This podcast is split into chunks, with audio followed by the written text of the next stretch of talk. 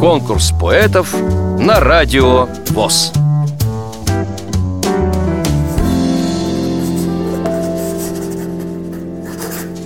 Меня зовут Фоломеева Зоя Федоровна. Мне 78 лет. Живу город Елуторов в Тюменской области. Стихи пишу я 12 лет, после того, как осталась одна. До этого не увлекалась, а вот как одна осталась, стало скучно, голова работает. Ну вот пришла такая мысль писать стихи. В основном у меня все э, стихи о своей жизни, о жизни нашей там семьи.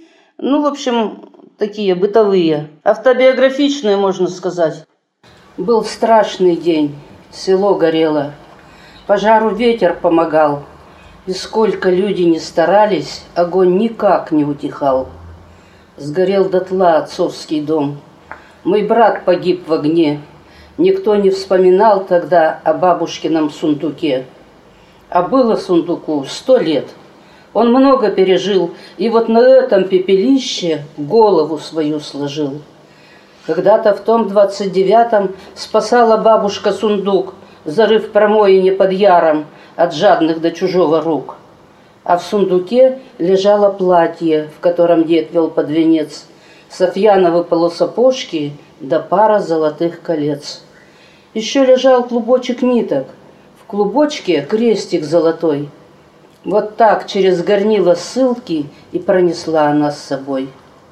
А годы шли. Я появилась, потом мой брат, за ним сестра, и только бабушка старела, потом совсем от нас ушла. Похоронили в том же платье, в котором шла она к венцу. Оно, конечно, постарело, но было все-таки к лицу. Когда я сильно заболела, в жару металась, как в огне, к моей постели села мама и крестик протянула мне. Надень, он бабушкин, поможет. Ее спасал он столько раз. С тех пор я с ним не расставалась. Вот он со мною и сейчас. Вам понравилось это стихотворение? Проголосуйте за него на сайте радиовоз.ру Поддержите понравившегося автора. Если вы хотите принять участие в конкурсе поэтов на Радио ВОЗ Напишите об этом письмо на электронную почту радио собака радиовоз.ру Укажите свое имя, регион проживания и контактный телефон.